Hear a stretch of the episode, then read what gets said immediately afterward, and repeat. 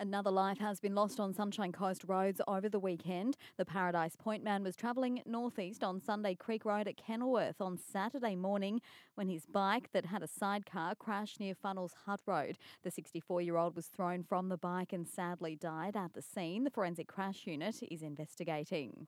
Police are investigating the circumstances leading up to a serious crash on Teewah Beach that's left one man fighting for life in hospital and a second badly injured. The pair were travelling in a ute just before nightfall on Saturday when their vehicle lost control outside Camping Zone 2 at Freshwater and rolled several times. One of the men, aged in his 20s, suffered multiple upper body injuries and was airlifted to Sunshine Coast University Hospital. The second suffered neck and chest injuries and was taken to SCOO in a stable condition. Lots of emotional scenes in New South Wales and Victoria today with international borders reopening after 590 days. Fully vaccinated Australians landing in New South Wales, Victoria, and the ACT now won't have to quarantine.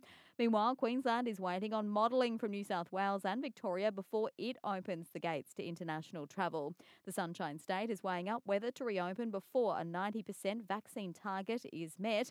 It comes as the state has fallen just short of the 80% first vax target by October, with 77% of the state receiving one COVID vaccine.